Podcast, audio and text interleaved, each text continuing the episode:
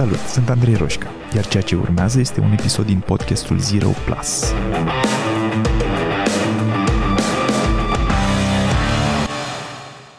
Hello! Salut! So, salut, Dan! Um, astăzi am vrut să fac un episod de podcast cu Dan Calotă, care este psiholog.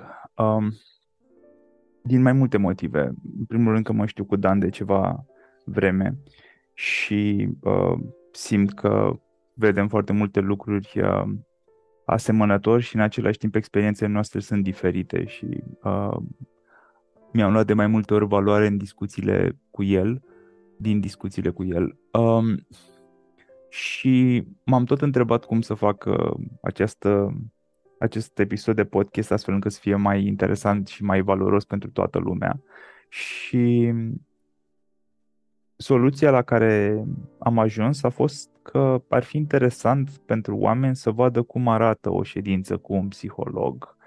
Um, și m-am gândit să profităm de faptul că eu cu Dan nu am lucrat din această poziție uh, de uh, client uh, psiholog. Noi ne-am uh, cunoscut și am interacționat în alte contexte. Dan, uh, pe Dan îl găsiți și pe uh, change.ro uh, unde puteți inclusiv să intrați în legătură cu el și să uh, lucrați cu el dacă simțiți nevoia.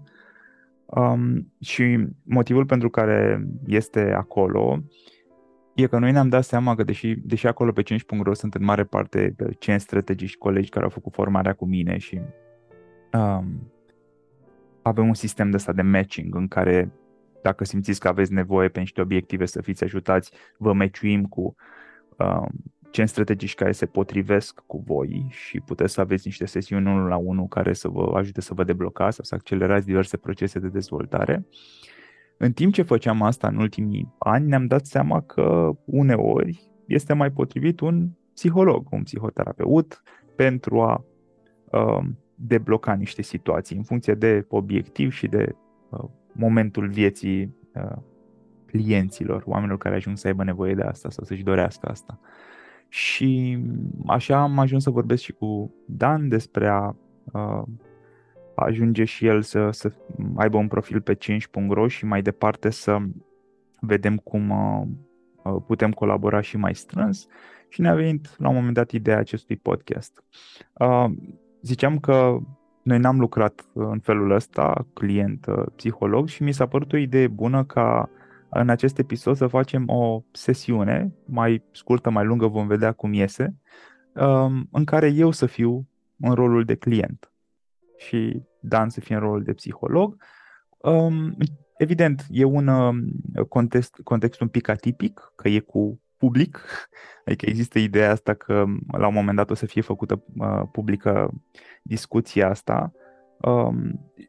În același timp, e un subiect pe care, care este real pentru mine, m-ar ajuta să-l discut cu un psiholog um, și vreau să văd unde ajungem și în același timp să vă arătăm și vouă cam cum arată un proces. Evident, procesul ăsta nu este 100% reprezentativ pentru orice proces, pentru că în zona asta de uh, lucrat cu un psiholog, ca și în zona de ce strategii de altfel, uh, procesele sunt foarte diferite în funcție de client, uh, obiectiv, și, evident, uh, specialist. Astea fiind spuse, um, zic să începem, Dan, nu? Bun. Păi, să ne așezăm confortabil, zic. Asta facem. Așa. Înainte să începem detaliul administrativ, ținând cont de exact de contextul în care ne aflăm, să ținem ședința undeva în 30-40 de minute o să monitorizez eu, o să monitorizez eu, doar că dacă totuși o să ajungem într-un moment, uh, o să am uh, grijă să facem un mic pachetel pentru tine cu care, cu care să pleci din, uh, din ședință. E în regulă așa? Mhm, e super, da. Ok, bun. Începe tu și anume despre ce vrei să discutăm azi. Păi m-am gândit așa, m-am gândit că un subiect pe care aș vrea să-l explorăm un pic și pe care mi-a, m-ar ajuta să obțin niște claritate este un subiect pe care eu am mai lucrat în uh, terapie cu alți terapeuți um, și pe care l-am dus până la un punct, doar că nu mi s-a clarificat la nivelul la care aș vrea eu să-mi fie uh, clar. Um, e vorba despre Trebuie să mă gândesc de unde să o apuc. Hai să zicem, eu, eu îl văd ca pe un conflict intern, nu știu dacă asta este sau nu, dar cam așa îl văd, între două lucruri. Pe de o parte, între două părți din mine, hai să zicem așa.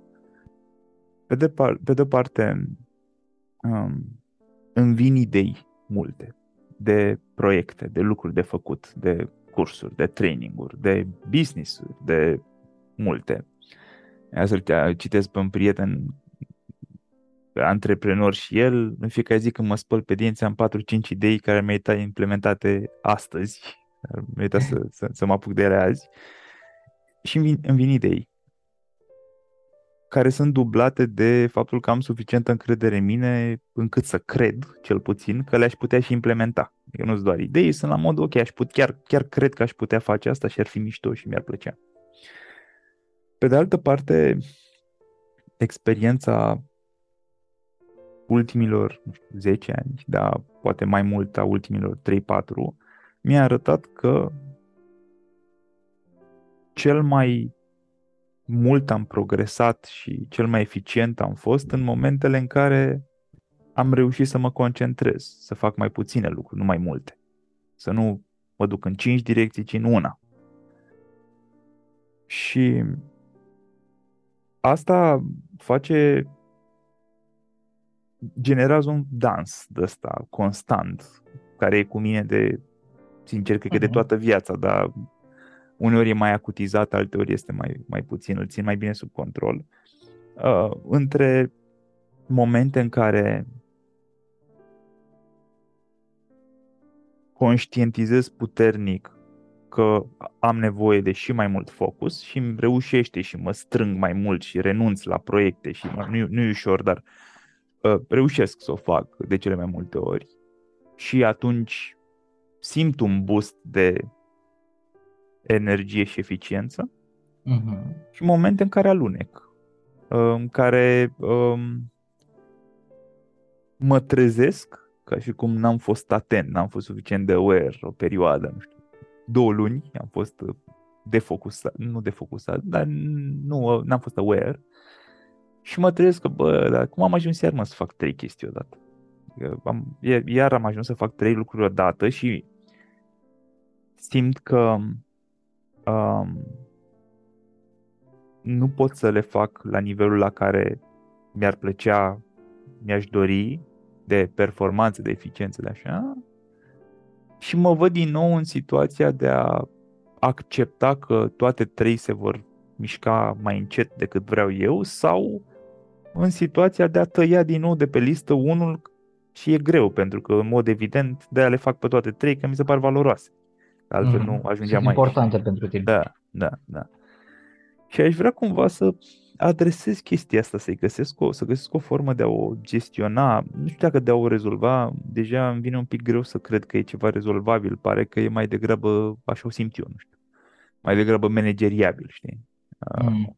Uh, care să găsesc o formă de a o gestiona mai ușor, uh, pentru că idei îmi vor veni, iar în continuare, iar credința asta mea care e foarte uh, backed up de experiențe, că cu cât te împrăști mai mult, cu atât ai mai multe șanse să nu faci nimic.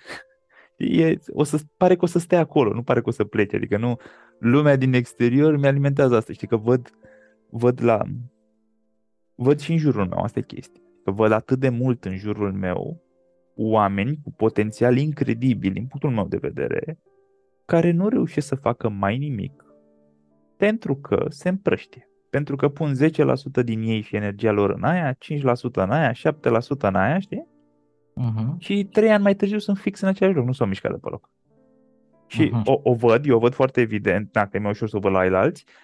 În același timp îmi dau seama la mine că eu m-am mișcat de multe ori mai bine, mai repede, mai mult decât alții, pentru că am avut o capacitate mai bună de a mă focusa. Nu perfectă, dar mai bună. M-am, m-am împrăștiat mai puțin decât ei, m-am focusat mai mult și mi-au ieșit niște lucruri mai, mai, mult, mai bine decât altora. Și, și conștientizez că cumva asta a fost o putere la mine să mă focusez, chiar dacă așa imperfectă și Uh-huh. Nu vreau să renunț la ea. Adică, din contră, mi-ar plăcea să poți găsesc două butoane, să apoi să fiu și mai focusat și să poți să iau un proiect și să-l fac pe la 10 ani, știi? Și cred că...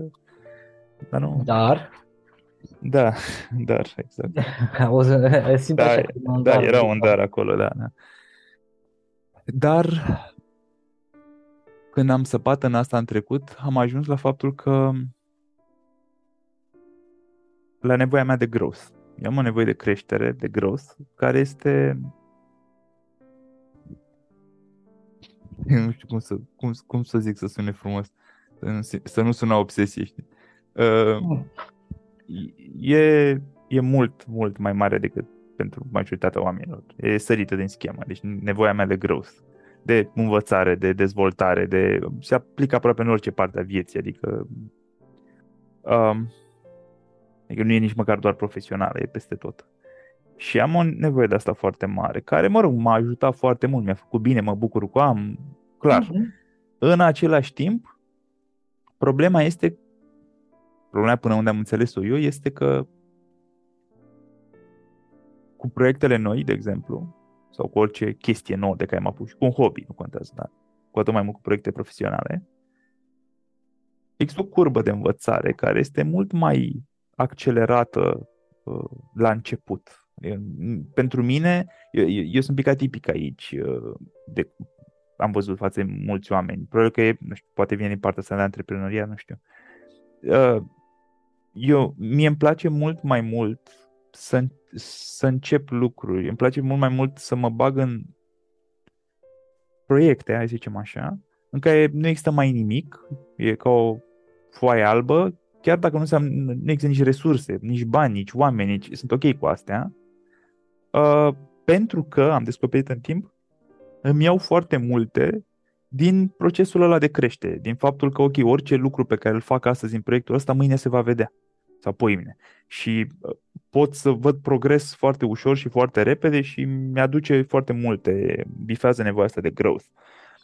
Când proiectele ajung la un anumit stadiu, după șase luni, după doi ani, după, în funcție de proiect, ele se stabilizează, că de fapt asta vreau, să ajung să le stabilizez, okay. ca să pot să, să existe și niște reward-uri acolo, să nu muncești chiar degeaba, să nu muncesc chiar degeaba.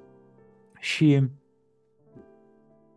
mă duc către aia, adică de aia cresc, dar odată ce ajung pe acolo, motivația mea începe să scadă. Pentru că schimbările nu mai, nu mai stă atât de evident incrementale, adică ai nevoie de faci optimizări de 2% în plus, 3% în plus, nu de 500% în plus, știi? Deja lucrezi la finețuri. Da, exact. Lucrez la, lucrez la finețuri și, și eu nu mi-au... Pot să fac, fac asta, am făcut-o și sunt, simt că sunt capabil să o fac și am făcut-o în trecut și o fac și acum, pe anumite proiecte, dar în același timp nu mi-aduce același nivel de, nu știu, buc- bucurie, împlinire, nu mi-e clar. Nu mi-aduce, nu mi-aduce de, la fel de mult, ceea ce de obicei se transformă într-o, într-o, într-un reflex de a începe în paralel ceva nou, că măcar să-mi iau de acolo ce nu-mi iau de aici. Și asta mm. se întâmplă când sunt mai aware, se întâmplă, îmi vine în cap și zic, oh, nu, nu, stai puțin, nu ne apucăm acum, că iarăși o luăm, iarăși ajungem în șapte proiecte, iarăși așa. Și de obicei reușesc să o controlez dar uneori, dacă nu sunt atent, să zicem mai devreme, mă trezesc că am făcut-o. Și, bă, de ce, am, de ce am început eu chestia asta nouă? A, păi, pentru că aveam mm-hmm. probabil o nevoie pe care n-am conștientizat-o și m-am trezit pe aici. Și până aici am ajuns cu cu analiza, să zic. Știi? Cu analiza. Ok. Ai zis la începutul discuției că vrei claritate și că o simți ca pe un conflict. Mm-hmm. Din discuție, cu ce vrei să pleci din discuția noastră? Adică vrei cu moduri în care poți să te focusezi mai bine, moduri în care vrei să eviți această uh, creștere pe orizontală, uh, vrei de fapt mai mult sens, adică în ce, când zici claritate, da. la ce te referi? cred că idealul pentru mine ar fi să găsesc o formă, o formulă sau măcar să fac pași în direcția aia. Că... Astfel încât să pot să, fac, să, să continui să mă concentrez pe un proiect, hai două, mm-hmm. dar în același timp și în același timp să-mi bifez nevoia ailaltă de grăus într-un fel care nu presupune să mai pornim încă 5 proiecte. Știi? Adică... Da, tu pornești de obicei 5 proiecte? Că din, din discursul anterior nu prea pare. Adică ești atent că nu pornești 5 proiecte. Păi sunt, da, sunt, dar sunt niște costuri. Adică eu resim niște... E, știi cum e? E ca și cum vreau să mănânc o prăjitură la 12 noaptea. Eu am am de cele mai multe ori am voința necesară să nu mănânc prăjitura, dar, dar în fiecare seară sunt nefericit. Am înțeles. Că, n-am, că nu mi-am satisfăcut această nevoie, știi? Așa deci, e. Problema nu este neapărat că nu știi ce să faci, știi ce să faci, discuția este mai degrabă aș vrea să mă simt diferit în timp ce o fac. Da. Aș vrea să simt altceva. Da, aș vrea să simt altceva în timp ce în timp ce mă blochez pe mine din a începe proiecte noi. exact, exact. Aș vrea, da, da, da. aș vrea să nu, ce, să nu simt frustrare, pierdere, abținere, efort, ce, mm, care, care mm-hmm, mai e exact mm-hmm. de iritat. Ia să vedem. Oh.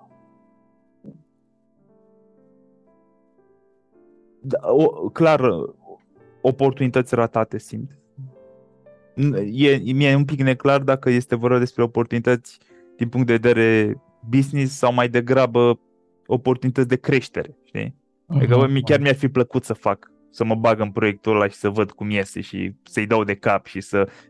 Asta simt, că mi-ar fi plăcut să fac asta. Și uite, trebuie să mă opresc din a o face, pentru că alte uh-huh. motive. Altceva ce mai... Uh, ce mai simt acolo că ratez dacă nu fac, dacă nu mă apuc de proiecte, simt că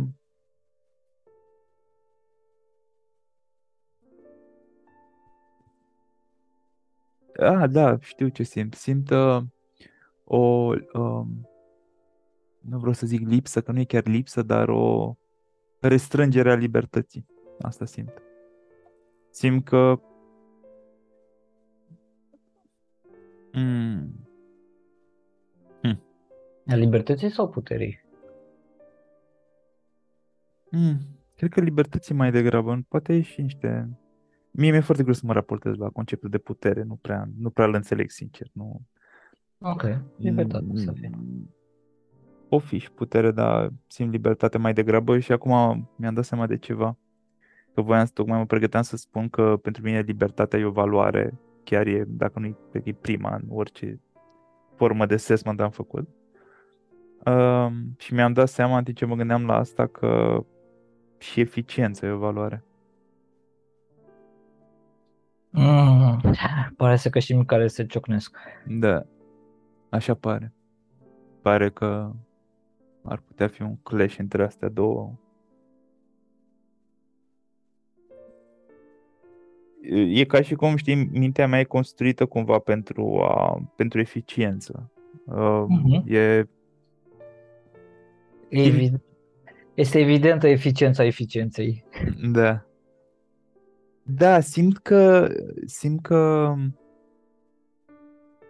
mă raportez la eficiență și la cum să fac lucrurile mai eficient în foarte multe contexte în care oamenii nu se gândesc la asta. Adică, ok, bun, clar, profesional și când e vorba de eficiență, dar nu numai, eu eficientizez și drumul de aici până la baie când trec pe lângă paharul cu apă, adică e, mie, și din totdeauna funcționez așa.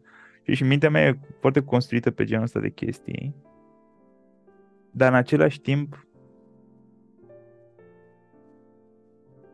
în același timp valorizez foarte mult libertatea. Și libertate înseamnă că dacă eu lucrez la un proiect o perioadă și după aia nu mai vreau să mai lucrez la el, ar trebui să pot, nu? Ar trebui să pot. Asta mi-ar arăta că am, aș avea, aș avea libertatea asta, să pot să mă opresc. E fundamental, cred că de aia nu m-am angajat niciodată, știi? Ca uh-huh. să mhm. am întotdeauna libertatea să fac ce am eu chef și când nu mai place sau nu mă mai satisface în orice motiv, să, să pot să, bă, eu să plec de aici și mă duc unde simt că vreau acum să fiu, știi? Uh-huh. Am făcut mhm. asta și am mers. În, în ani am învățat să, adică ce, ce layerul care s-a pus peste în ultimii 7-8 ani, deci cu odată cu, să zicem, experiența profesională, 10 ani poate, a fost uh, că am învățat, mi-am, uh, am devenit mai bun la a-mi înfrâna reflexul ăla, adică gen nu mai sar în alt proiect, făceam asta pe la 20 de ani, asta face 25, dacă azi nu mai aveam chef de asta, nu mai făceam indiferent de miză și de... Eram, plecam și mă apucam de altceva, adică pentru că erau proiectele mele, adică nu, nu simțeam nevoia să mai stau pe acolo, indiferent la ce nivel era proiect. Ok, timp mi-am dat seama că asta nu e o strategie prea bună, pentru că nu, nu apucam să uh, fac suficiente lucruri să se întâmple, să culeg roadele, să n-apucam. Și atunci, ok, am, am, am exersat și am devenit semnificativ mai bun la a sta acolo și zice, ok, bun, poate nu mai, hai, hai să vedem cum o întoarcem din alt unghi ca poate să aibă sens, chiar dacă nu mai are sens cum a avut până acum proiectul ăsta, știi? Uh-huh, uh-huh. Și pot face asta acum, bine, chiar foarte bine, dar tot nu rezolvă problema, pentru că bă, e... Sentimentul ăla de mm. pierzi din libertate. Mm-hmm. Adică e ca și cum m-am făcut singur captiv, știi? În, mă rog, mă fac singur captiv în diverse proiecte.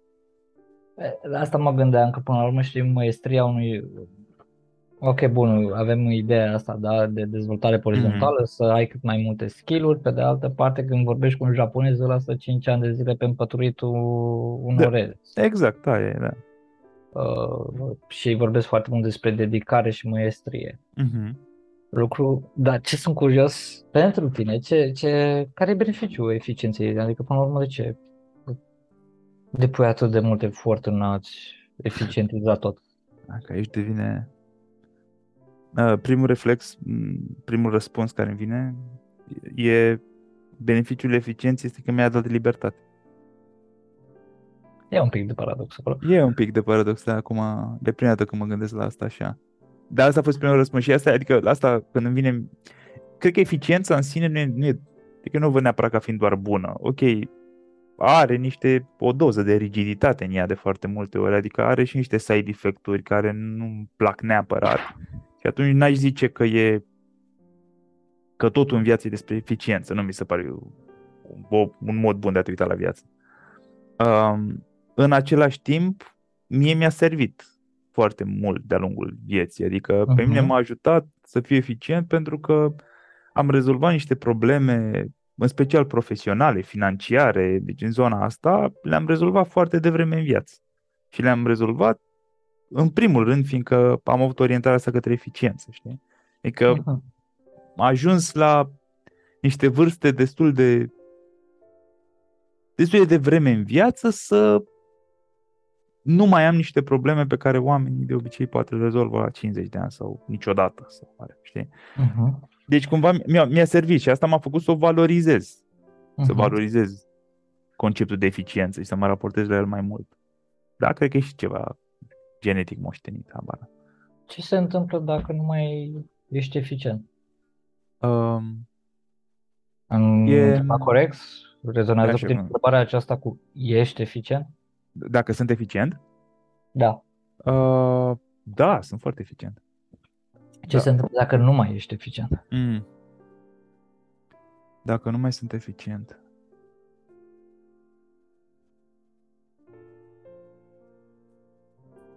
Um,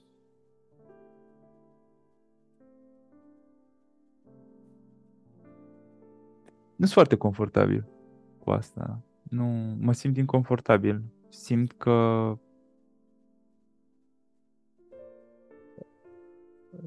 că, că mirosesc viața. Știi? Mă rog, bucata aia de viață, alea 10 minute, știi? Uh, doar că e, fi... Irosești timpul sau... Da, timpul, da, da, timp, nu, timp. Și dacă irosești timpul, ce? e ca și cum nu sunt uh, e ca și cum nu sunt fully in, in control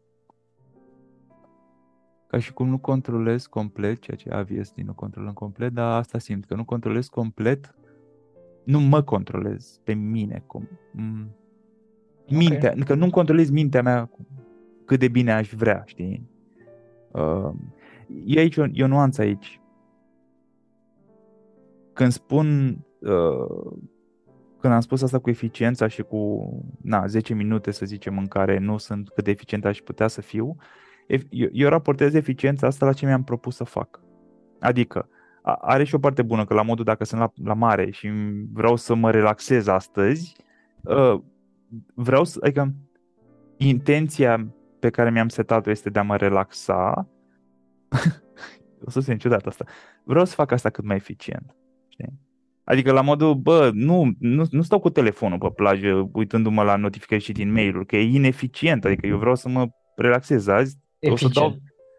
Da, eficient. Vreau să dau tot ce ține de mine și din ce știu să, să am șanse maxime să-mi iasă asta și să plec relaxat din vacanța asta, nu stresat, știi?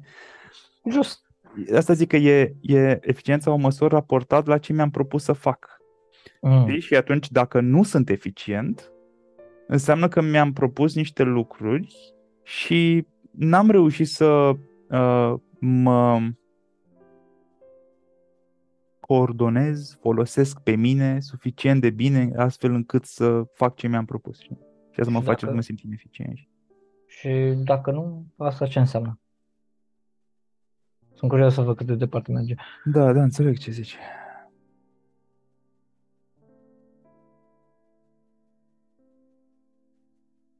Nu știu, rațional mai duce către ai failed, știi, dar nu simt, adică nu, nu simt că e despre failure. Failure, adică la modul că am, eșu, am eșuat în ceva ce mi-am propus eu față de mine, știi? Dar nu simt că e acolo, e... Deci dacă nu reușesc, ce simt? Asta e întrebarea, nu? Uh-huh.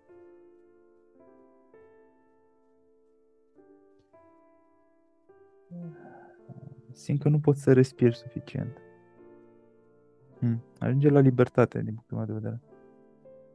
N-ai și dacă, și dacă nu poți să respiri? Am nevoie de spațiu, am nevoie de... Nu, nu fizică nu poți să respiri. Nu, mm. că cluttered, că să aglomerat, că, că, că n-ar trebui să fie așa lucrurile, știi? Că ar trebui să fie rezolvat. Ar trebui. Da, da, da, exact. E, e ceva Și dacă nu poți să rezolvi? Ce se întâmplă Atâta să poate în momentul ăsta. Și intră rațiunea și mecanismele de acceptare. Da, exact. Eu, bă, pai... Da, sunt curios fără ele. Unde, unde ajungi? Dacă nu intră alea sau ce? Da. Dacă nu poți să rezolvi, nu rămâi acolo în aglomerația aia, respiri. Hmm. Ce înseamnă asta?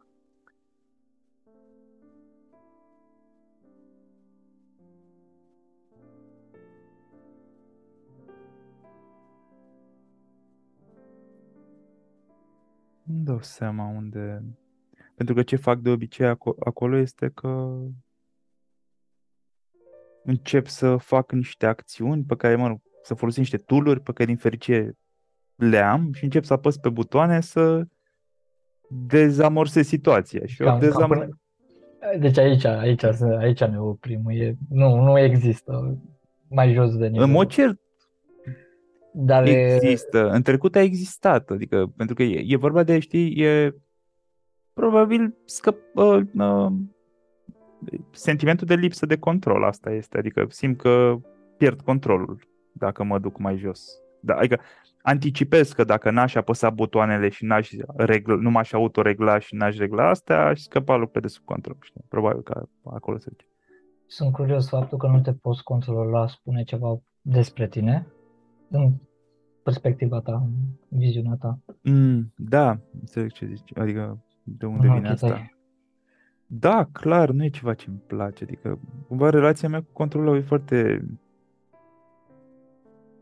ciudățic, adică aș zice că n-am o problemă cu controlul, cu, adică la modul că nu simt atât de, nu știu cum văd la alți oameni, nevoia de control știi, și de a controla tot și a fi totul predictibil și așa. Nu, am, nu o simt atât de puternică, dar, dar, și un mare dar, m-am gândit de multe ori la asta, cred că nu o simt pentru că nici nu prea ajung acolo. Adică e, am viața mea și majoritatea lucrurilor din viața mea sunt, au ajuns la un moment dat destul de în controlul meu, știi? Adică au fost și momente în care au luat o razna, dar în perioada asta vieții simt că am destul de multă putere asupra diverselor părți din viața mea și chiar și în momente de stres și așa, că știu ce să fac și deci am niște... A, mi-e relativ ușor să mențin controlul și atunci nu simt că mă chinui, nu simt că uh-huh, uh-huh. nu mă panichez că l-am scăpat, dar realitatea e că nu știu, poate dacă chiar l-aș scăpa, poate m-aș panica, știi? Uite, sunt curios, ce fel de om crezi că ești? Ce părere ai despre, ai avea despre tine dacă nu le ai mai avea? Dacă nu ai mai avea controlul. Da, asupra ta, tu cu tine acolo. Nu știu, cred că ține foarte mult de ce fel de, despre ce fel de control vorbim, știi? Adică uh, cumva le, le văd, în, le văd ce puțin din două părți diferite. Sunt lucruri în viață pe care, în mod evident, nu le putem controla. Adică, sănătate, foarte puțin control pe probleme de sănătate. Ok, poți să fii, să, să încerci să faci prevenție, dar realitatea e că poți să ia rasna, adică nu avem în relații e o doză mare de lipsă de control by default că mai sunt și alți oameni implicați și nu poți să-i controlezi pe ei, știi? Sunt niște zone de astea cu care sunt foarte... Nu-mi plac, că na, cui plac, dar în același timp am învățat că a încerca să a, am dorit să am controlul acolo e, e o glumă, adică nu trebuie să accept mai degrabă și o resimt că am nevoie să accept și acolo se zicem că adică, aia, nu acolo e problema, din punctul meu de vedere, la cum mă raportez eu la control. Problema mai mare este cu lucrurile care, cel puțin în plan teoretic, simt că ar trebui să fie în controlul meu. Gen, exemplu, um, nu prea mă, eu nu, nu sunt genul impulsiv, uh, foarte rar ridic vocea sau mă enervez, adică nu, nu sunt genul ăla de om, prin temperament nu sunt. În momentele când mi se întâmplă asta, aia simt că ținea de mine, într-o măsură foarte mare și că n-am putut, nu sunt încă la nivelul la care să pot să, să fi putut să controlez aia, știi? Și asta ce cu, cu genul ăsta de chestii, și nu doar asta cu enervarea e un exemplu, dar mai sunt și altele. Tot, tot ce ține, uite, îmi propun să fac ceva mâine. Îmi propun să îmi pun în calendar că mâine la ora 10 lucrez la task-ul ăsta. Băi, dacă nu cumva se întâmplă vreun cataclism, e în controlul meu chestia aia. Așa o resimt. Adică mi-e foarte, mi-e, mi-e aproape imposibil să mă păcălesc mâine să zic, știi, hai că a plouat azi noapte și astăzi este energia, nu știu cum. Nu, frate, puteai să o faci, doar că ok, hai să ne ce n-ai făcut-o. Și dacă te trezești obosit și n-ai avut energie, puteai să te culci mai devreme aseară. Era în controlul tău, adică nu mai, știi, n-am loc să, Dar, să fug de mine acolo, știi? Cât de departe merge în sensul că ce apare în momentul ăla? Apare dezamăgire, vinovăție, blam? În, ca, în care moment? În momentul în care... În care, habar n-am, trebuia să te trezești la 10 și nu. Ah, mm. Hmm. Da, cred, cred că niște vinovăție apare. Um... Și dacă apare vinovăție, ce? Nu te întreb ironic. Da, nu, înțeleg, da. Um... Păi e o emoție pe care aș prefera să nu simt foarte des. Adică dacă se poate. ok, nu se întâmplă nimic, dar e e ceva ce dacă pot să evit, aș vrea să evit. Okay? Vrei să auzi o tentativă de interpretare a întregii discuții? Sure, te rog. Uh, eficiența uh-huh. este evident că este un instrument de optimizare și de uh, creștere și evoluție, știi, gen câștig timp, câștig uh-huh. libertate Și atunci vorbim despre partea funcțională a eficienței. Cred că, în schimb, problemele un pic apar în momentul în care te folosești de eficiență ca să eviți niște sentimente negative, gen vinovăție, de pildă care în momentul ăla se transformă mai degrabă într-un mod de evitare decât într-un mod de a construi ceva. Are, are sens? Cred că trebuie să-mi explici. E altfel. diferența dintre scut și sabie, dintre apărare Așa. și mm-hmm. uh, ofensivă. Una e că folosește eficiența ca ofensivă, da, e un instrument prin care cizelez, eficientizez, uh-huh. lucrez la finețuri, mă duc uh-huh. în profunzimile unui domeniu și una este să mă folosesc de eficiență ca să nu mă simt vinovat pentru că n-am făcut-o. Uh-huh. Ceea ce mi-am propus să fac. Uh-huh. Adică e, e o linie fină să te folosești de eficiență ca să-ți urmărești scopurile și o linie fină să poți, se poate ajunge ușor în partea cealaltă care să mă folosesc de eficiență ca să evit ceva uh-huh. anume. Uh-huh. Uh-huh. Și probabil câteodată poate alunecă uh-huh. într-o parte în momentul în care simți că stai din libertate. Adică, în mod normal, tu câștigi timp eficientizând. Și în momentul în care ai timp, din dorința de creștere și evoluție, logic o să mai creezi încă un proiect, două.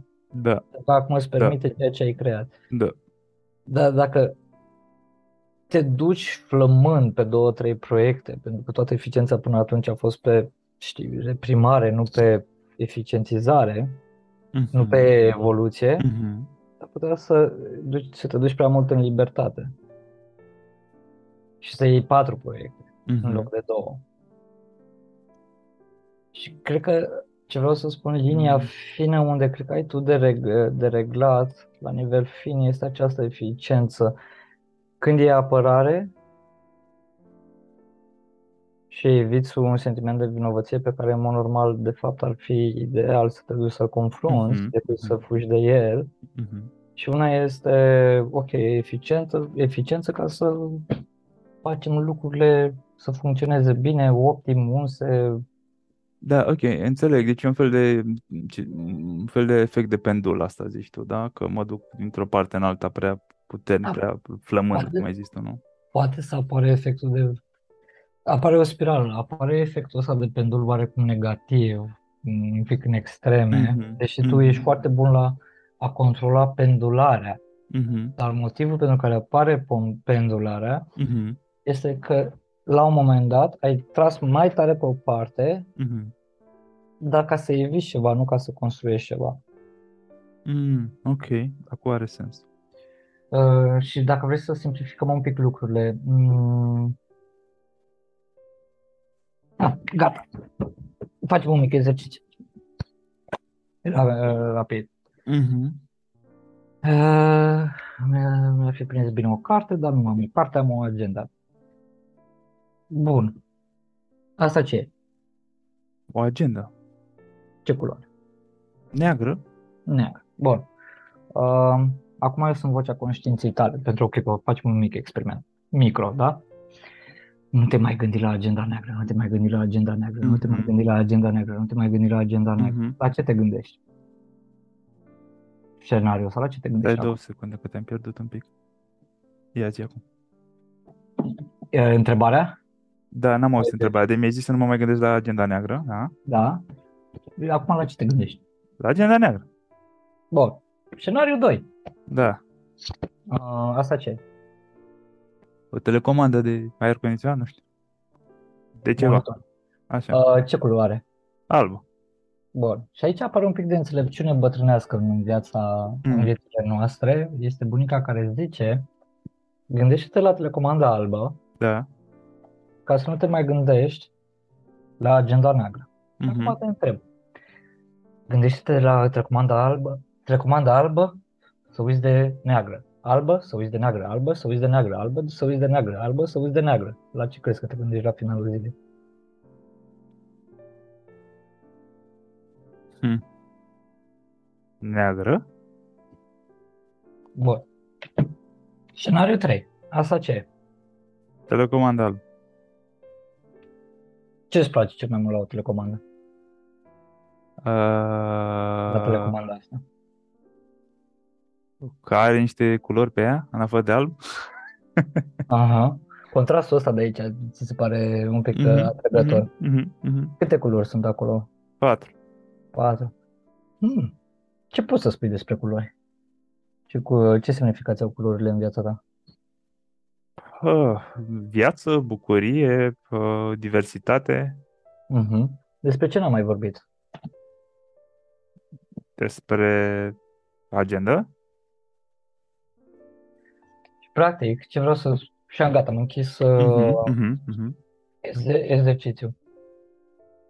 Când ne propunem să evităm, intrăm în scenariul 1. Mhm.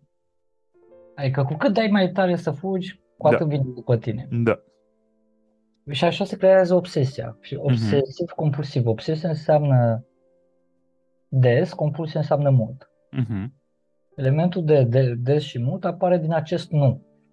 Care un nu, nu în termen de limită, este un nu în termen de evitare. Vreau să fug bazat pe frică cumva. Mhm, mhm. După aia am primit de această înțelepciune bătrânească care zice fă mai că de lucru ca să uiți de. Mhm. Doar simplu fapt că ți-a zis fă de lucru ca să uiți.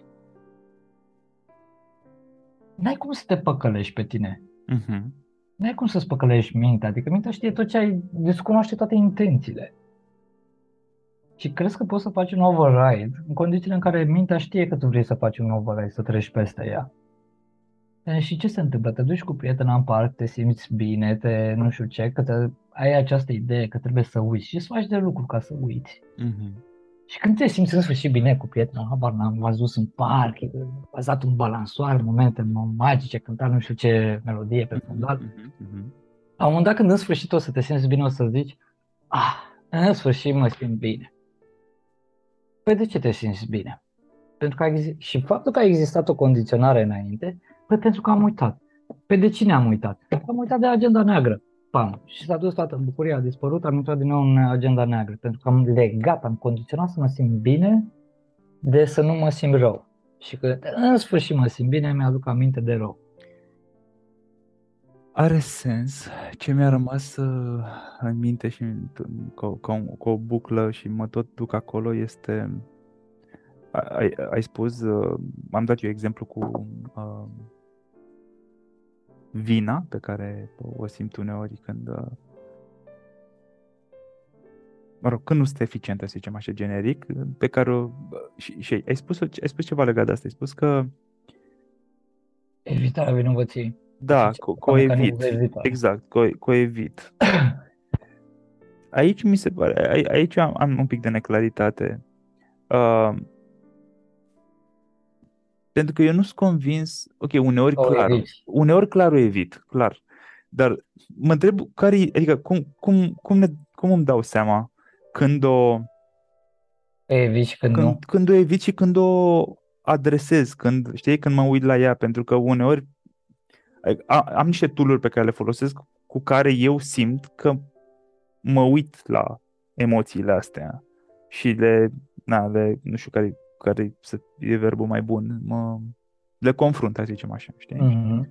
Um, și într-adevăr, sunt alte tooluri unde e un mecanism de coping, more or less, în care dau volumul mai încet la emoțiile alea ca să move on și, și asta, ok, aici se aplică tot ce ai zis tu mai devreme, clar. Cu- cu- Cum știm că le, cum știu în cazul ăsta, că le, Ok. că confrunt o emoție sau că fug de ea, știi? Că nu, nu, eu nu le bag sub preș, știi?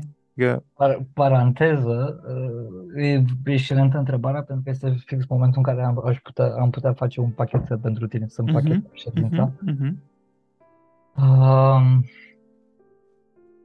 practic te întreb cum faci diferența între evitare și confruntare. Mhm. Condițiile A în unei care, emoții, da. a unei emoții, cât, mai ales în condițiile în care cumva avem experiență în a con- ne confrunta emoțiile. Nu e neapărat că evităm. Mhm.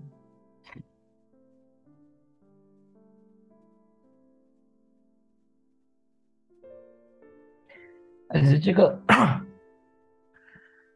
să urmărești trăirile. În momentul în care apare o doză de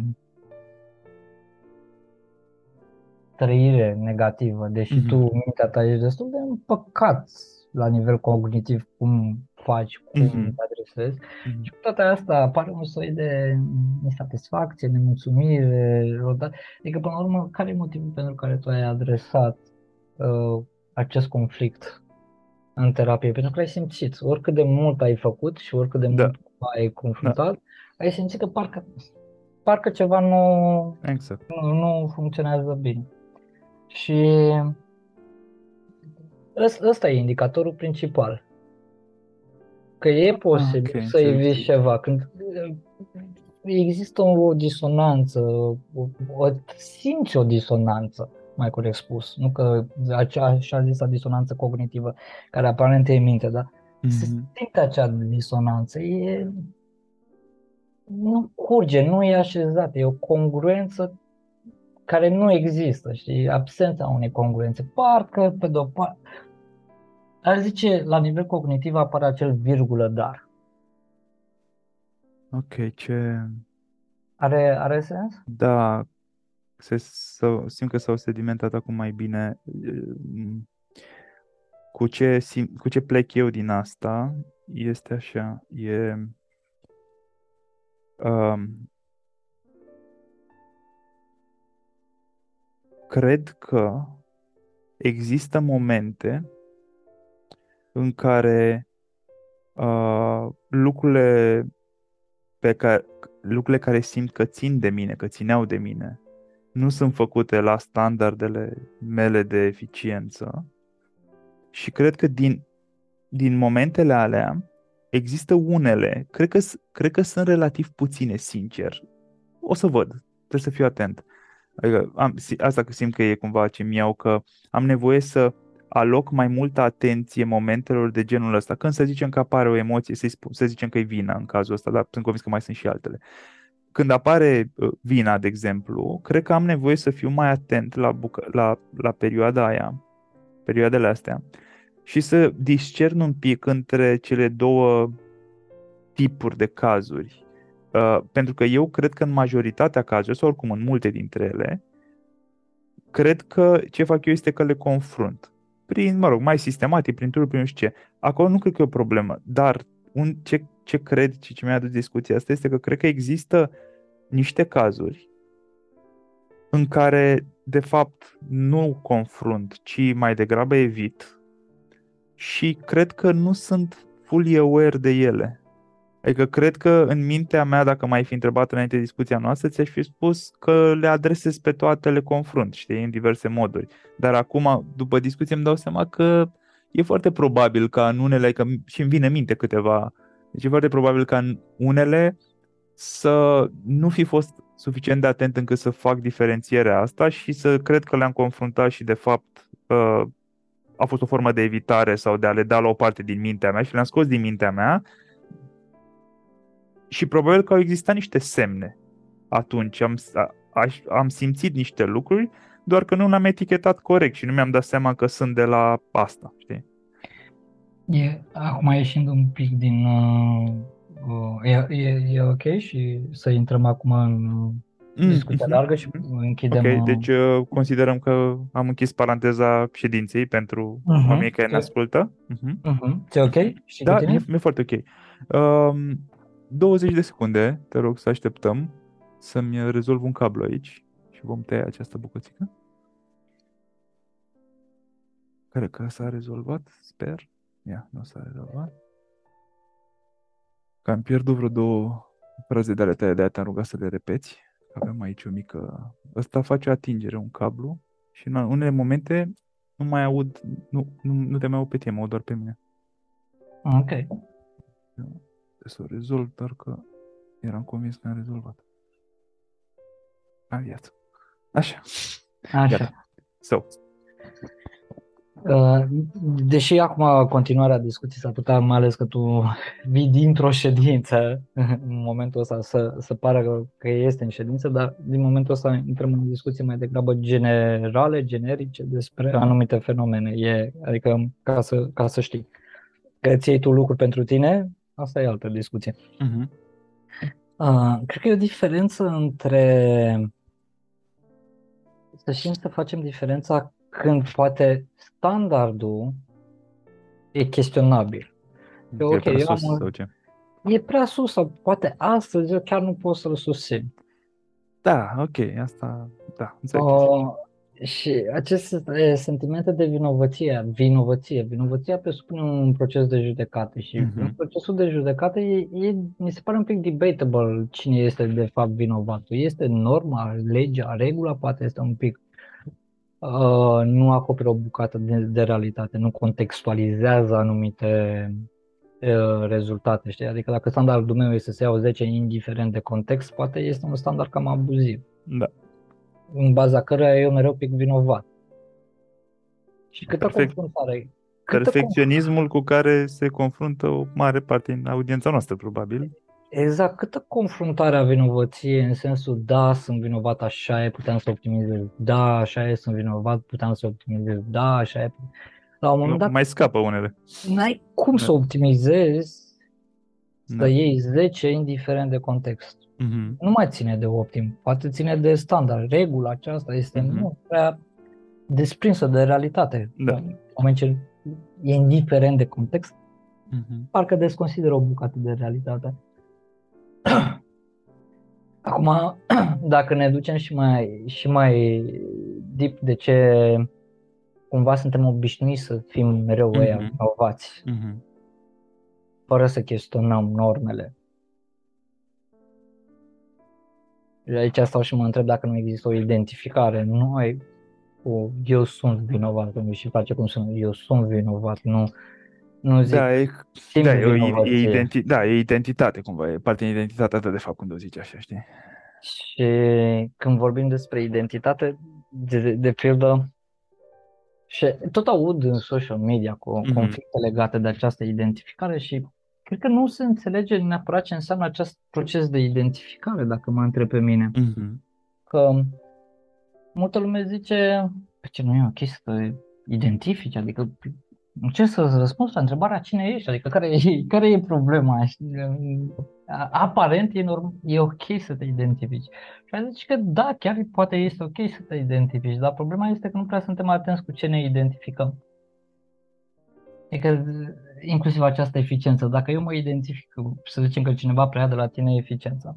Da. De ce preia eficiența? Ca să-și optimizeze rezultatele. De ce vrea rezultate? Pentru că el este rezultatele. Da. Nasol. Da, e, e, cum e performance-based self-worth. Exact. Și de pildă identificarea cu rezultatele, eu deseori mă lovesc de ea, mm-hmm. o mhm. descoper în ședințe, e aproape fundamentală, adică pe scurt ce spune această identificare cu rezultatele, că sunt ceea ce fac. Da. Valoarea mea ca om e dată de ce livrez, ce reușesc. Ce... Exact. Da. Și mi se pare, că uite, astăzi plouă și n-ai avut cum să ajungi. Mm-hmm. Sau astăzi pur și simplu ai fost obosit sau pur și simplu nu poți să le livrezi. E o chestie cu care și eu mă întâlnesc frecvent în lucru cu clienții, dar știi ce mă întreb eu? Uh, cine pune, mă rog, cred că poate ai răspuns într-un fel deja, cine pune, cine trasează linia? Pentru că chestia asta pe care ai spus-o tu, eu sunt super de acord cu ea și uh, că, mă rog, că nu vrem să ne identificăm și că, că nu, Că nu vrem să ne identificăm cu rezultatele. Că nu despre asta e vorba, că este mai mult decât rezultate. Nici măcar decât rezultate. Mie mi se pare că viața profesională e overrated. Mi se pare că oamenii nu înțeleg că viața profesională e o, ar, ar fi bine să fie o bucățică importantă, meaningful, dar mică din cine ești tu, pentru că mai ai și alte lucruri de făcut, nu doar uh, munca. Și pe de parte cred foarte tare în asta. Pe de altă parte mă uit că sunt mulți oameni a căror uh, hai să zicem, problemă sau problema la modul că ce le produce durere în viață cel mai mult este mai degrabă în extrema cealaltă. Uh, este faptul că uh, se detașează foarte puternic de consecințele și rezultatele muncii și nu doar muncii, acti- acțiunilor lor, știi? Eu asta văd. Adică uite-te, uh, mă, mă gândesc la Cred și eu că te detașezi, adică mi se pare inevitabil să nu apară această reacție odată ce te identifici cu rezultatul. Mm, Rezultatul dă naștere unei consecințe în baza cărei tu la rândul ei poți fi judecat, interpretat, acceptat în baza acestei identificări. Adică problema cu identificarea nu este că este doar în mintea da, normal, da. înțeleg. omului, este Da. și luăm decizii Mhm. față de alții, identificându-i.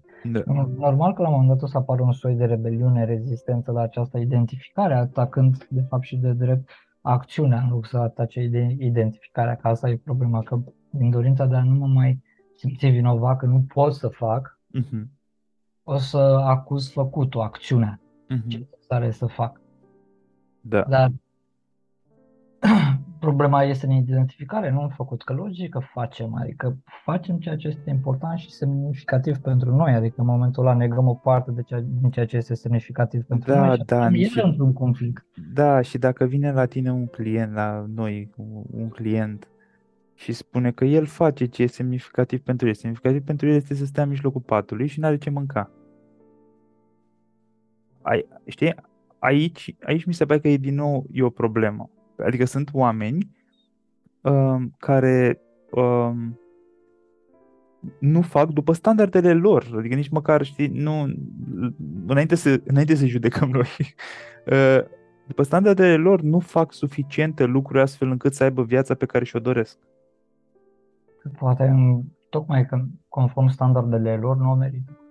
De acord, da, înțeleg ce ești, da. Și în momentul ăla singura opțiune este să stai cu pătura în cap. da. Sau să faci niște terapie și să meriți. Sau să- și să meriți sau să-ți dai seama să ajungi să... N-a fost niciodată discuția despre meritate, de fapt asta este Mm, nu faci terapie sau coaching ca să meriți. da, Faci terapie sau coaching ca să-ți dai seama că n-a fost niciodată o problemă de meritat. exact. Puteai oricând să pui mâna pe viața pe care tu voiai să o, să o ai. Acum parcă și aud niște voci. Pe amă, dar că nu e așa simplu, că trebuie să muncești, trebuie să te chinui. Wow, wow, wow, wow, wow. Eu sunt total de acord că trebuie să depui un efort. Asta e iar o altă mare problemă, confundăm efortul cu chinul. Mhm.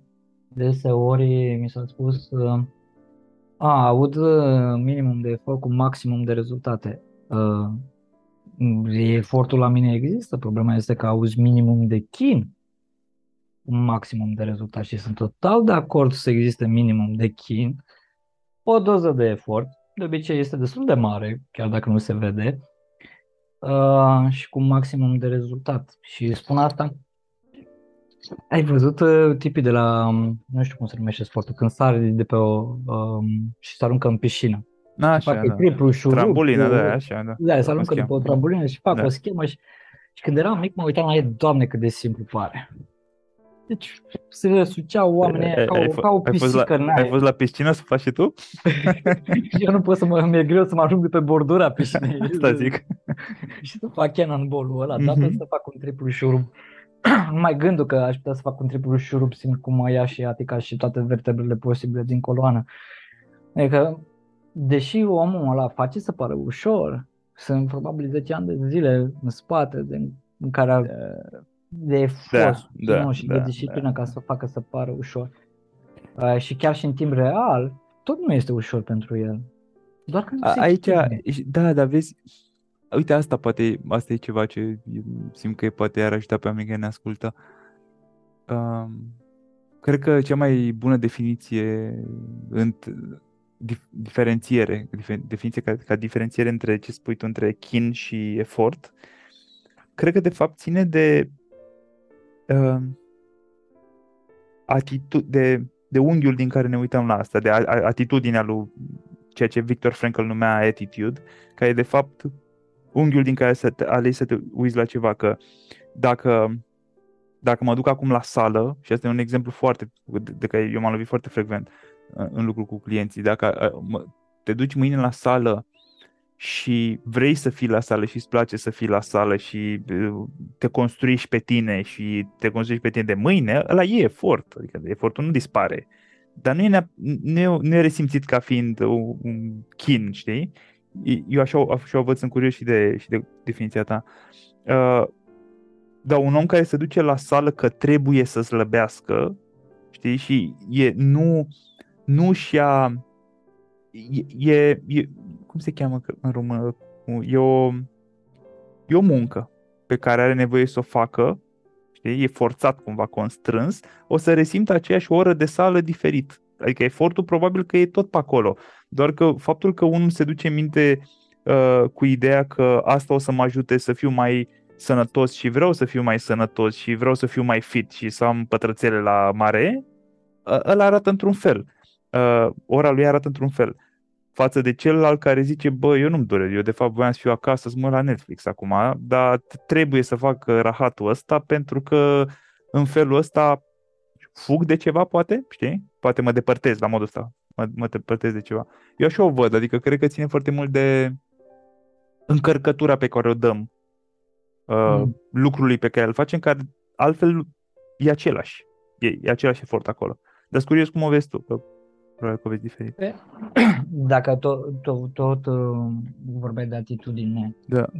care de fapt atitudinea vine din, de fapt dintr-un unghi. Unghi da, unghi. care modulează sau modelează percepția asupra realității. Da. Dar aș zice să și sunt total de acord cu șirul ăsta, dar aș merge și mai departe un pic. Atitudinea aceasta sau această poziționare, modul în care privim realitatea, vine. Teoria mea este că o mare parte dintre noi suntem dependenți de chin. De chin? Da. Uh-huh. Și nu o spun într-un mod Sper să nu se ajungă așa de superioritate, bă, uh-huh. dependent de chin. Nu, și, și eu am dependența mea de chin, încă e acolo, o simt, oh, o simt. Că trebuie să fie greu sau ce? Cumva că trebuie să fie greu. Dar acest trebuie să fie greu vine din... are două componente. Poate trei, ia să vedem. Prima componentă este aceasta de izbăvire. Uh-huh. Izbăvirea ce înseamnă? Este dacă suferi suficient, o să, o să meriți, o să da. ajungi în rai, o să se întâmple ceva frumos pentru tine. Motiv pentru care stăm în chin ca să protejăm intrarea în mm-hmm, rai. Mm-hmm. Dacă nu mă mai chinui, înseamnă că nu mai merit. Dacă Asta e ușor, da, nu merit. Exact. Asta e primul, primul, prima componentă. A doua componentă e, cum să spun eu,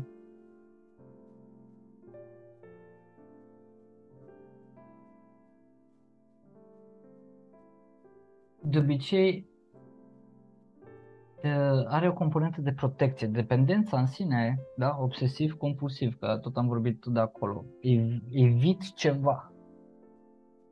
Deci elementul, orice dependență are o componentă de obsesie, de obsesie și de compulsie. Adică sunt dependent înseamnă că o consum mult și des. Uh-huh. În cazul ăsta, la nivelul nostru de discuție, ce consum? Chin. Mă chinui des și mult ca să evit ceva. Ceea ce înseamnă că automat când vorbim despre evitare, ok, există o amenințare, dar există și ceva ce vreau să protejez. Ceea ce înseamnă că dacă eu nu mă mai chinui, o să pierd acea protecție. Mm-hmm. Pentru că dependența de chin este un mecanism de supraviețuire, de fapt, nu? Protejez ceva, vreau să supraviețuiesc. În momentul în care a intrat pe direcție și interpretez realitatea că trebuie să mă să protejez ceva drag, important, semnificativ, uh-huh. vulnerabil, fragil, nu știu ce protejează, că aici de la om la om, ce, da. ce protejează prin chinul lui. Uh, intervine instinctul de supraviețuire. Intervine instinctul de supraviețuire, apare adrenalina. Apare adrenalina, apare uh, tot, apar tot felul de tulburări. Nu mai pot să dorm, mă simt obosit, burnout, uh-huh. nemulțumire, not good mhm. enough. De ce nu sunt suficient de bun? Pentru că nu pot să mă țin în siguranță sau nu pot să protejez sau trebuie să mă lupt ca să protejez acea parte. Uh-huh. Uh, și este vorba despre siguranță, nu mă simt în siguranță. Um, și automat apar, apar, vine tot cortegiul ăsta de adrenalină cu mecanisme de evitare și practic mecanismul de evitare este un mecanism de apărare.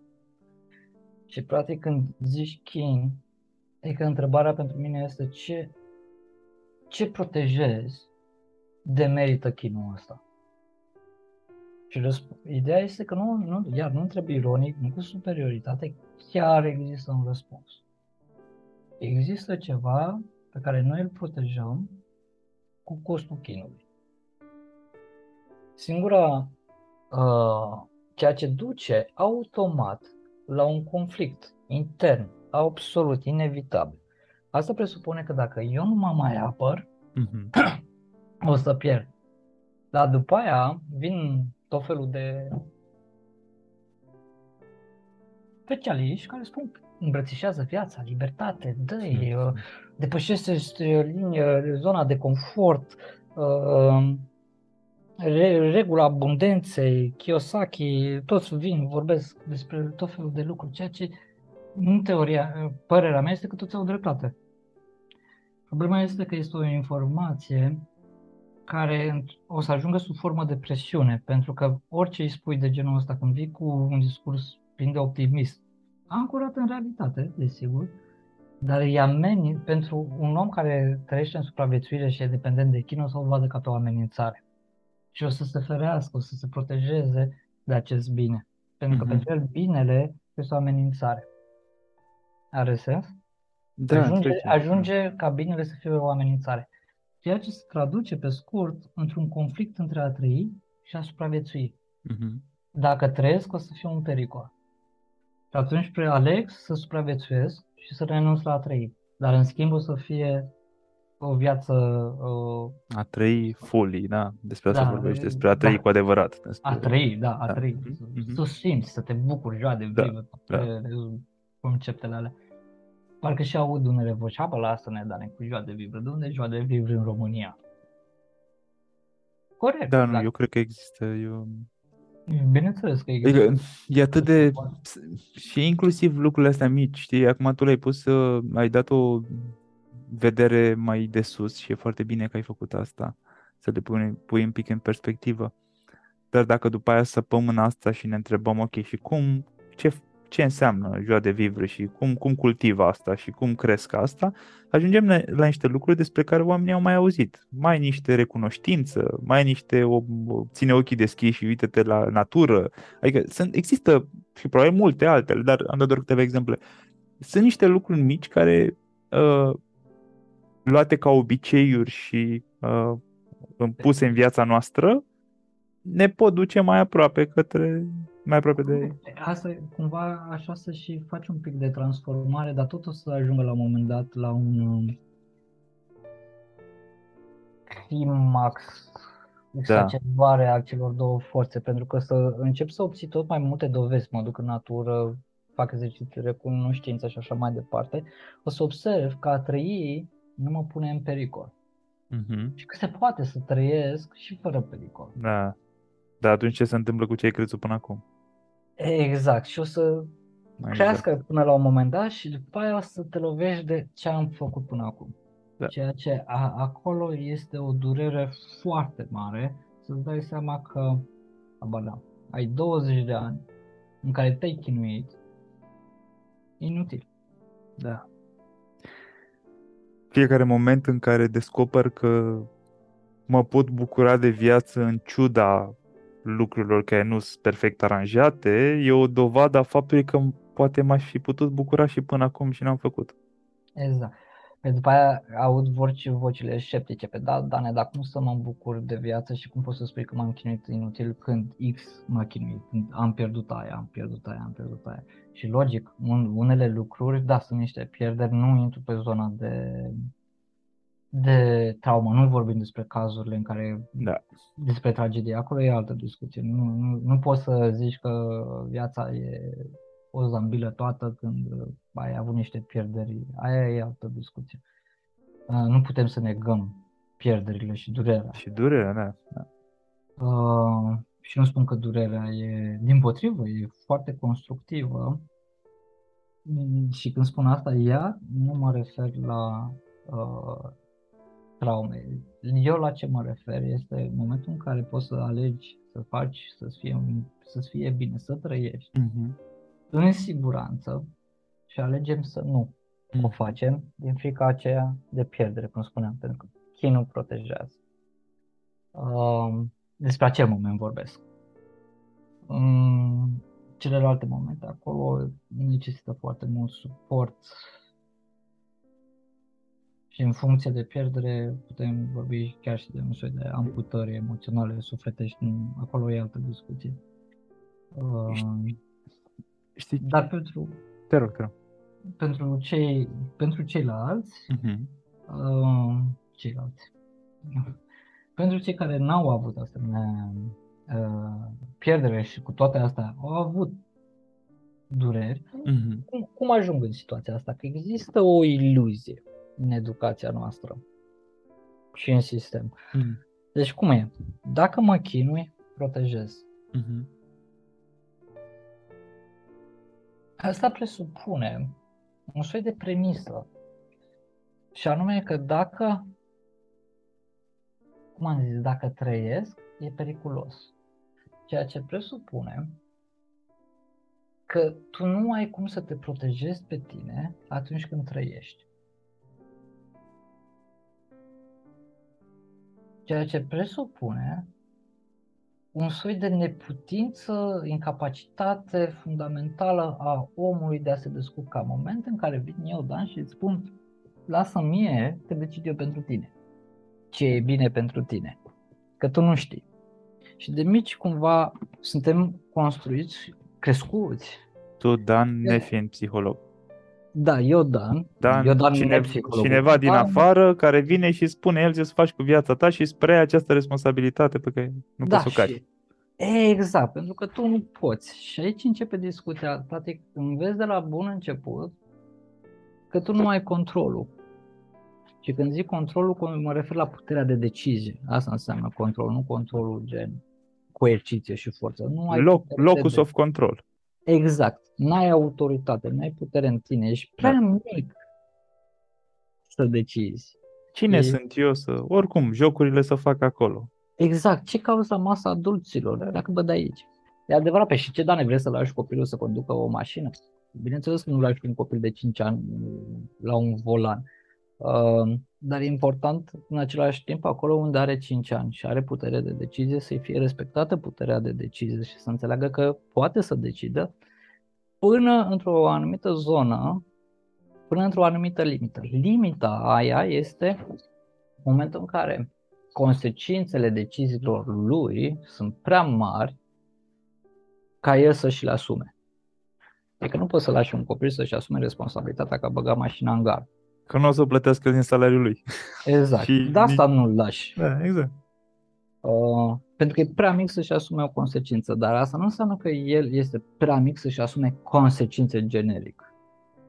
Bine, aici e povestea aia, da, uh, cir- circula o, o caricatură zile trecute pe, pe Instagram că și zicea ceva de genul că vreau că atunci când o să fii mare să fii un adult autonom și să-ți iei propriile decizii, dar acum vreau să faci când ești copil fix da. ce vreau eu și să, să ne ai un pic de autonomie, știi? Adică... Exact, exact, exact, despre asta este vorba. Și practic stau și mă întreb în momentul în care trăim și inclusiv într-o societate în care unele lucruri nu sunt pentru noi să le decidem, Uh, suntem crescuți de parcă nu sunt pentru noi să le, nu că nu sunt pentru noi, nu am putere de decizie, că da. nu sunt unele lucruri de decizie pentru noi, asta, da, ok. Dar că nu avem deloc putere de decizie, asta ce te face? Ce fel de identificare cu absența puterii? Știi că luăm puterea, da? Sunt mm-hmm. puternic, mă mm-hmm. identific cu puterea pe care o am. Mm-hmm. Dar de obicei când te identifici cu un obiect, te identifici cu prezența sau cu absența lui. Mă identific cu banii, înseamnă mm-hmm. că dacă i-am, sunt bogat. Nu i-am, sunt sărac. Mm-hmm. Și să luăm puterea de decizie. Mă identific cu puterea de decizie, sunt puternic sau sunt slab. Sau chiar mai jos, sunt uh, robot, sunt un roboțel, sunt un animal, sunt un sclav, da? n-am putere de decizie. Uh, și în momentul, în momentul ăla ce, ce putere de decizie, ce să, de unde să poți să ai capacitatea de a confrunta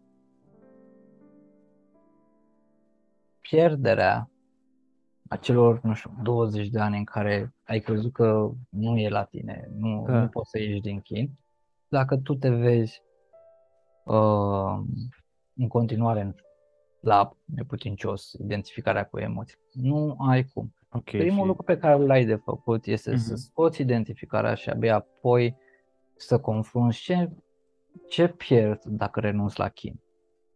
Și când întreb asta, ce pierd că renunț la chin, ok, o întrebare mai adecvată este pentru ascultători ar fi ceva de genul pentru ce continui să te chinui. Ce ți aduce în continuare faptul că te chinui? Da, pentru că e un beneficiu acolo și ca să poți să ieși din zona de chin, presupune în mintea ta să pierzi a- acel beneficiu. Bineînțeles, realitatea, de obicei mai târziu, 10 ani de zile mai, mai târziu după ce ai ieșit din chin, să-ți dai seama că nu mai ai avut nimic niciodată de pierdut dacă ai fi ieșit din chin. Dar, într-adevăr, ai pierdut stând în chinul ăla ceea ce ar fi putut fi. Mhm. Cam, cam Da. dacă mă întreb pe mine ce înseamnă un proces terapeutic, acesta este un proces terapeutic. Dependența de chin sau orice altă dependență sau mecanism de evitare, tot, tot timpul previn ca o demonificare, când el de fapt este un înger care ne protejează. Doar că tocmai ce ai activat un înger să protejeze e, ceva ce era de let go. E total opusul și într-adevăr, ai, din păcate vă- îl avem de confruntat. Um, aș vrea să mai fac eu o mențiune sau o invitație oamenilor care ne ascultă. Um, sunt convins că unii dintre ei au făcut asta deja în timp ce ne ascultau vorbind în prima parte a episodului, când am făcut această mini-sesiune uh, în care eu am fost client. Um, dar aș vrea să vă invit să mai parcurgeți odată bucata aia um, și dacă n-ați făcut-o, dacă ați fost prea absorb- absorbiți de uh, poveste, să treceți prin ea raportându-vă la ce înseamnă aia pentru voi, ce vă puteți lua voi de acolo. Și ca să puteți face asta mai ușor, aș vrea să îl invit pe Dan, poate facem împreună foarte scurt, să etichetăm discuția noastră cu câteva teme care s-au văzut pe acolo, pe unele poate am stat mai mult, pe, pe altele mai puțin, uh, în care oamenii s-ar putea regăsi, s-ar putea să se uite la, la bucăți din ce s-a auzit acolo și să se întrebe cum se aplică pentru ei. Dau eu un exemplu sau două. Ok, deci în mod evident partea asta cu uh, confruntarea sau evitarea unei emoții negative. Nu doar vină, orice, înlocuiți cu ce simțiți voi. Da? Mhm. Asta, e, asta ar fi una. O altă poate e, um, uh, a reieșit în discuția de după, uh, perfecționismul și cum vă raportați la perfecționism. Am trecut tangențial pe lângă el. Um, standardele. Cine setează că e un standard da, suficient de sus sau prea jos sau ce înseamnă 10. Uh, ce altceva mai atins? Identificarea cu Identificare. standardele și cu rezultatele. identificarea în general cu lucruri, da, Da. cu standarde, cu rezultate, cu, cu Mhm. acel performance-based self-worth, da. Uh, valoarea mea ca om e dată de valoarea muncii mele, da. Uh, nu. Vreau să sub... Deci nu, asta nu, ok? Da? Dar e, e, mi se pare important să trecem prin asta pentru că sunt convins că în audiența podcastului meu sunt foarte mulți oameni cu profil de overachievers care fix astea sunt lucrurile ca, cu care își bat capul în fiecare zi. Um, ce altceva a mai fost? Um, uh, a, partea de um, metafora pe care a folosit-o Dan cu telecomanda și cu agenda și modul în care ne uităm la uh, Evitare și construcție. da, da, și faptul că avem nevoie de um, ceva pe care să ne punem atenția ca să, ne, ca să nu ni se mai ducă mintea automat la, ce- la lucruri pe care încercăm să le evităm, agenda în cazul ăla, da? avem nevoie și eu mi-am, mi-am mai luat ceva aici interesant. Asta e o metaforă, apropo, pe care eu o folosesc și eu, nu telecomande și o agenda, ci cu ce am pe birou. Uh, și de altfel este, sunt niște aplicații foarte interesante din NLP pe care eu le folosesc, la fel, cum înlocuiește asta cu asta, concentrează pe asta, nu pe asta.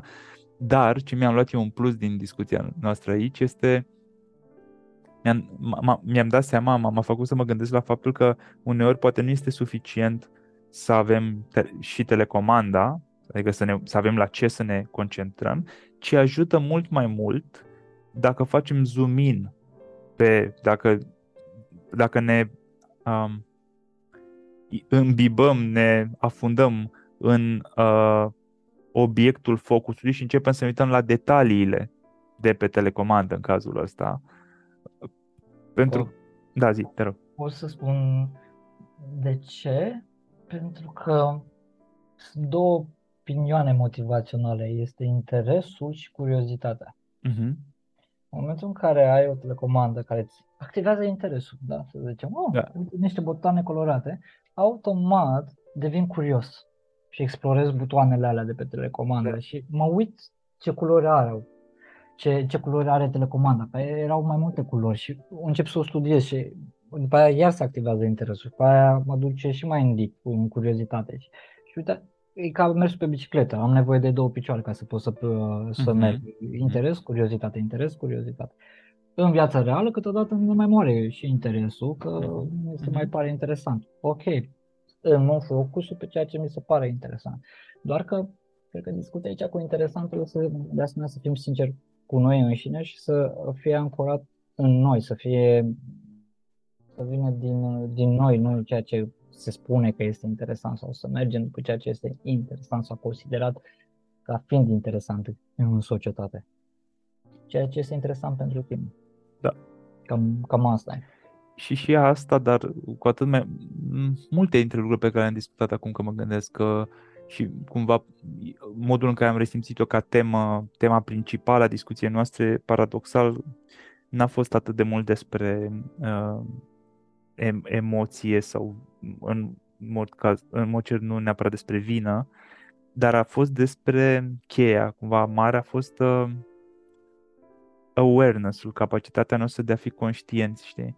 Pentru că e, e ceva la care uh, eu lucrez foarte mult de foarte mulți ani și în, uh, am mai zis asta în niște episoade, uh, cred că am primit, uh, am fost client de probabil 4-500 de ore de terapie de-a lungul celor 15 ani, 17, nu știu cât de când fac asta. Uh, și multe dintre orele astea au fost de analiză personală și ceva la care am lucrat mult și încă lucrez și cu toate astea e incredibil pentru mine să, să, să, să văd că încă sunt atâtea locuri în care aș putea să fiu mai prezent, mai aware uh, și special în, în zona de emoții. Uh, pentru că asta am simțit eu, ca, pentru mine ca fiind cheia și vreau să o prezint ca o altă etichetă pe care putem să o punem și oamenii să se, să se uite la, la viețile lor și la problemele lor. Uh, și prin filtrul ăsta al cum pot să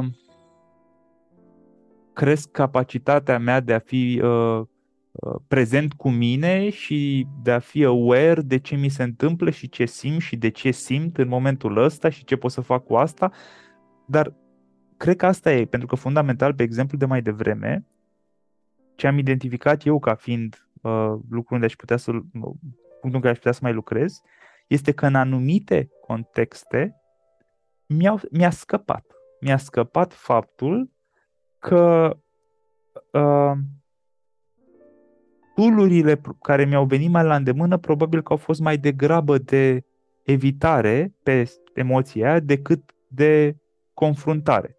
Și mi-a scăpat pentru că în multe cazuri am, am tooluri de confruntare, dar realitatea este că atunci când nu o percep ca fiind atât de dureroasă și sau, sau sunt prins în altele și nu suficient de atent, pot să dau cu tool greșit, cu spray greșit și de fapt o împing uh-huh. un pic.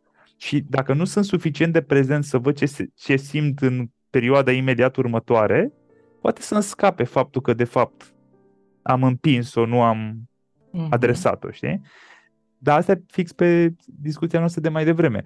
De atât de, mie mi se pare că e, uh, e cumva, e unul dintre skillurile care ar avea cel mai mare impact asupra vieții noastre emoționale, uh, capacitatea asta de a fi aware. Și mi-am adus aminte pentru că fix despre asta mi se pare că vorbești și tu acum, în ultima, ultimele momente, despre faptul că să fim mai atenți, să ne uităm, să vedem și e, până la urmă despre asta vorbești, nu? Adică e, e, e self-awareness.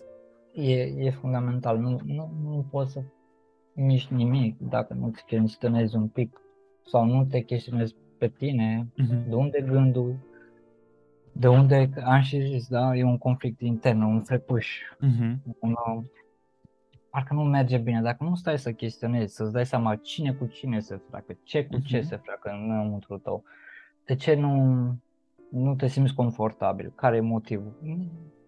Nu. Uh-huh. Să, și o iei ca un dat și o ce explici pe ideea, asta e viața, un frecuș.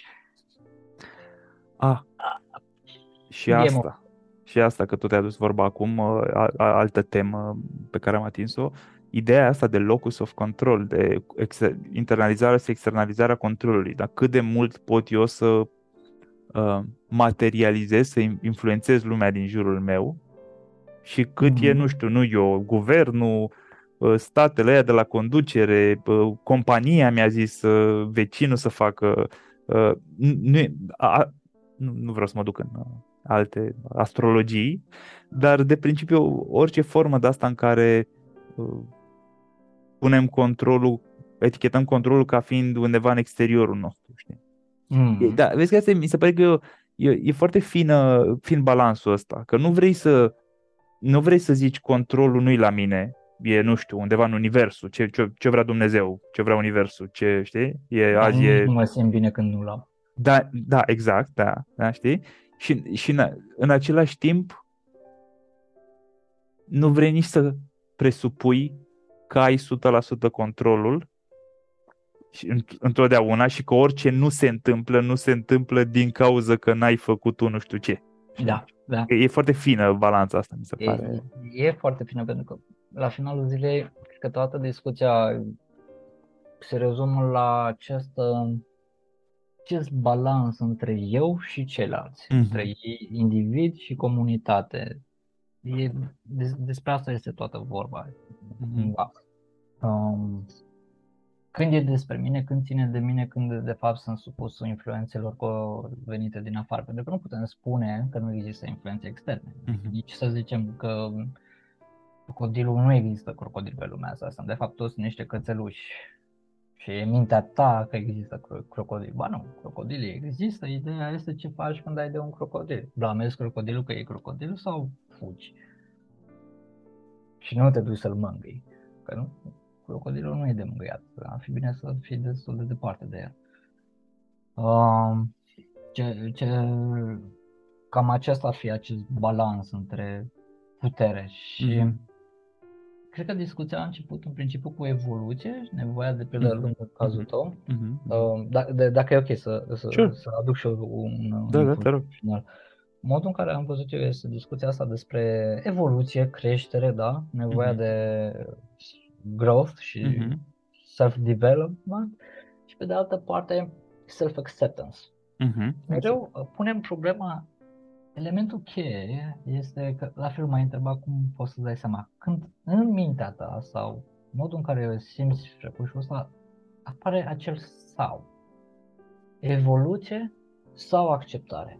Dacă mi-accept neputințele, limitările, înseamnă că nu o să mai fac și atunci o să rămân în urmă și o să fiu depășit și habar n-am o să se întâmple lucruri groaznice, motiv pentru care trebuie să mă lupt. Dar dacă mă lupt, nu mai am timp de mine. Uh-huh. Și cu alte cuvinte, tot timpul e cu sau. Trebuie să aleg între a crește și a mă proteja. Uh-huh. Între a trăi și a supraviețui. Este o alegere groaznică. Acest sau. Și ideea da, da, termină tu ideea ta. Este irrelevant ce decizie iei pe care o alegi. Pentru că indiferent ce vei alege între cele două, o să fie o alegere de nu, nu o să ne fie bine. Ideea este cum să le facem să transformăm sau mhm. în și și. Asta mhm. este de fapt toată discuția și legătura cu discuția anterioară este că, ok, ca să poți să ajungi la și și, e important să te întrebi, e important să ai o atitudine deschisă față de propria persoană, să te chestionezi pe tine însuți.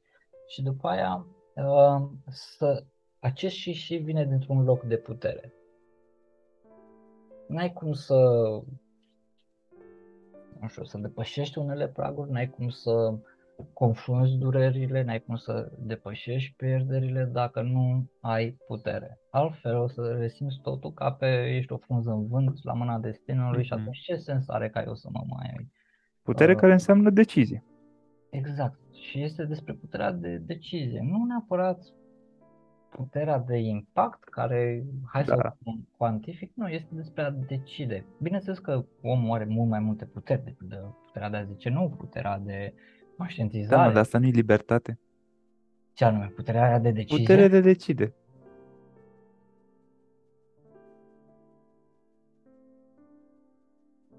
Hmm. Acum o lună ți-aș fi zis da. Uh, dar cred că, am, cred că sunt două definiții ale libertății. Da, mm. este libertatea de a decide, este liber, practic ai nevoie de opțiuni. Mm-hmm. Puterea vine din opțiuni. Dacă mm-hmm. reușești să transformi un mecanism de apărare într-o opțiune, mm-hmm. superb. De atâta timp cât ai nevoie de el, e o necesitate și simți că n-ai control. Deci mm-hmm. este ideea de, de a avea opțiuni. Inclusiv tu să ai diferite opțiuni legate de tine. Uh, e, cum spuneam, dependența nu este neapărat rea demonică, dar dacă poți să o transformi într-o opțiune, momente în care evit, da, momente în care mă distrag cu telecomanda sau aleg telecomanda ca să nu uh, investesc uh, și să cresc în direcția aia, da. Dacă evit sentimentul de vinovăție, poate e cazul să confrunt și să mă întreb, am ceva de învățat din vinovăția aia sau judecătorul e prea dur cu mine. Și atunci trebuie să fac un pic de petiție și să fac o reformă la nivel cognitiv pentru ceea ce înseamnă standardele de mintea mea. Să mă duc la Praga, nu? Sau unde e cea mai mare instanță mm. de, de judecată, mm-hmm. nu știu unde mm-hmm. Și practic mă duc la o instanță mai mare ca să schimb uh, rezultatul unei, unui proces de, de judecată. Uh, da, ca să nu ne pierdem în detalii. Și practic ajungem după aia, ca să pui mâna pe putere, e important să uh, faci dezidentificarea. Mm-hmm. Cam asta este șirul, pentru că automat când trebuie să alegi între să mă iubesc pe mine versus să mă lupt pentru tot, da. mi se pare o alegere foarte dură. Și asta vine probabil dintr-o identificare care nu-ți dă de nu permite și șiu. Identificarea te pune în poziția să gândești doar în termen de sau sau. Are, are sens acum? Tot da, da, da, are, are, are sens. Mă gândeam că... Dacă uh, e mai mult? Mm, nu, nu. Um, mă gândeam că uh, sau saul ăsta e foarte subtil de multe ori, cel puțin în ceea ce mă privește și pe, pe problema asta, fiindcă eu, eu n-am ales între ele, ci la mine e o medie, adică eu am, perioadă, eu am alternare. Adică am, am, am multe alegeri de sau-sau, de fiecare dată decid. Adică foarte clar, nu, nu, acum e pe asta, acum e pe asta, după care trei luni e pe aia altă, știi? Evident că idealul ar fi într-adevăr și și clar. Deci care este modul în care să și și în același timp, nu... Aș zice că este despre opțiuni. Practic avem, com- cred că ne este trei combinații. Uh-huh. Într-o zi aleg un sau, da. a doua zi aleg alt sau. Da. Practic, implicit am acces la ambele opțiuni. Într-o zi nu aleg între niciuna și într-o zi reușesc să le fac pe amândouă. Uh-huh. În context și în funcție de resursele pe care le avem, facem combinații între uh, derivative câte capa. Nu Înțelegi, Dan, este imperfect, este ineficient această formulă. Adică e, e, funcționează, dar este ineficient. E, nu e optimizată perfect, înțelegi? Glumesc. Stai, stai, stai. stai. Poți să o iei, dar eu glumeam, adică nu e... Știu, știu că e... E un sâmbure acolo de adevăr, dar era o glumă. Cred că, cred că da, ajungi în pierdere, îmi pare rău.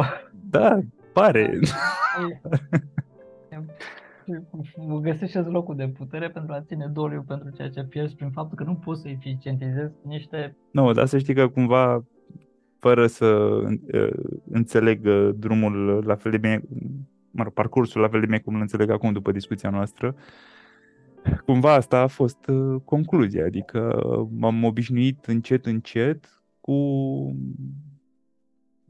mi-ai zis tu doliu, ok, nu știu dacă ai fi zis doliu, dar e, am fost, am fost cumva constrâns, m-am simțit constrâns să accept că ținând cont de faptul că eu, eu nu, nu sunt dispus să renunț la a trăi și la self-love și deci ea, ea este non-negociabilă, ba din contră, vreau mai mult din aia, um, atunci sunt nevoit să accept din când în când că niște proiecte nu o se întâmple niciodată, dar o se întâmple altele și acum dacă aleg, apropo de deci, dacă decid bine, o să le iau pe alea care mi-a, mi-aduc mai mult, știi, cumva tot, până, acolo, acolo, până, până, până la urmă acolo am ajuns, că n-am, am da. avut încotro, știi? Da. Ideea este să nu te folosești de această ecuație matematică pentru re, reprimarea doliului. Da.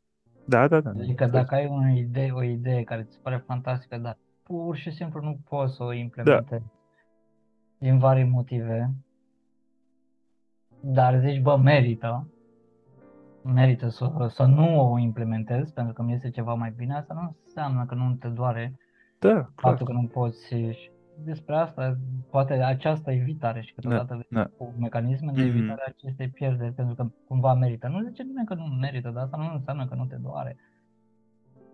Și probabil asta este o bucată de, de realitate pentru unii. Sau cred că pentru mulți. Adică că mai și... Este, pentru mine personal este o bucată de Că realitate. mai și plângem în timp ce trăim, nu? Mai și plângem când trăim. Da. da. Dar mai și, și râdem. Plângem și râdem, da. Plângem de obicei ca să putem râde după aia. Exact. Dan, uh, îți mulțumesc frumos pentru discuția de astăzi. Uh, vreau să mai aduc o dată aminte că oamenii te găsesc uh, și pe change.ro. Uh, vrei tu să mai spui ceva, să ne lași cu ceva, să... Doar dacă mai e ceva de adăugat. Eu mă gândeam dacă aș putea să sintetizez tot circuitul ăsta pe care l-am făcut și mai mult, dar deocamdată nu. Dacă se sintetizezi eu, trebuie să mergeți la psiholog.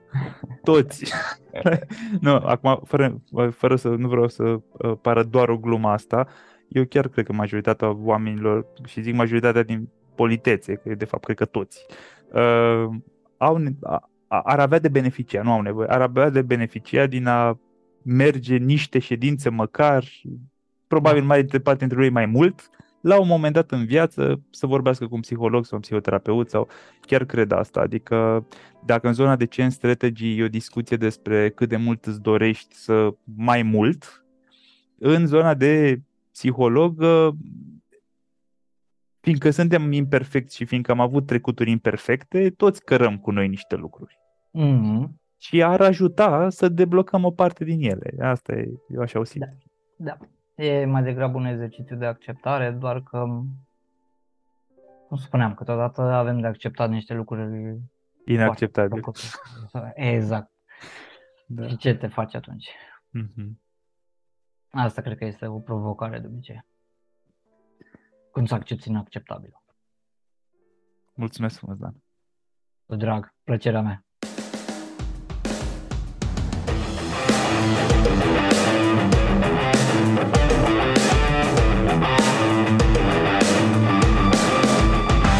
Ascultat podcastul Zero Plus cu Andrei Roșca. Dacă ți-a plăcut, m-ar ajuta mult să-i trimiți linkul și unui prieten sau să-i dai un share pe social media. Și nu uita să te abonezi mai jos ca să fii notificat imediat ce apare următorul episod. Iar dacă treci printr-o perioadă în care te simți blocat sau pur și simplu vrei să accelerezi, intră pe site-ul change.ro pentru a face următorul pas. Iar până data viitoare, nu uita că a ști nu e suficient. Ai nevoie să acționezi.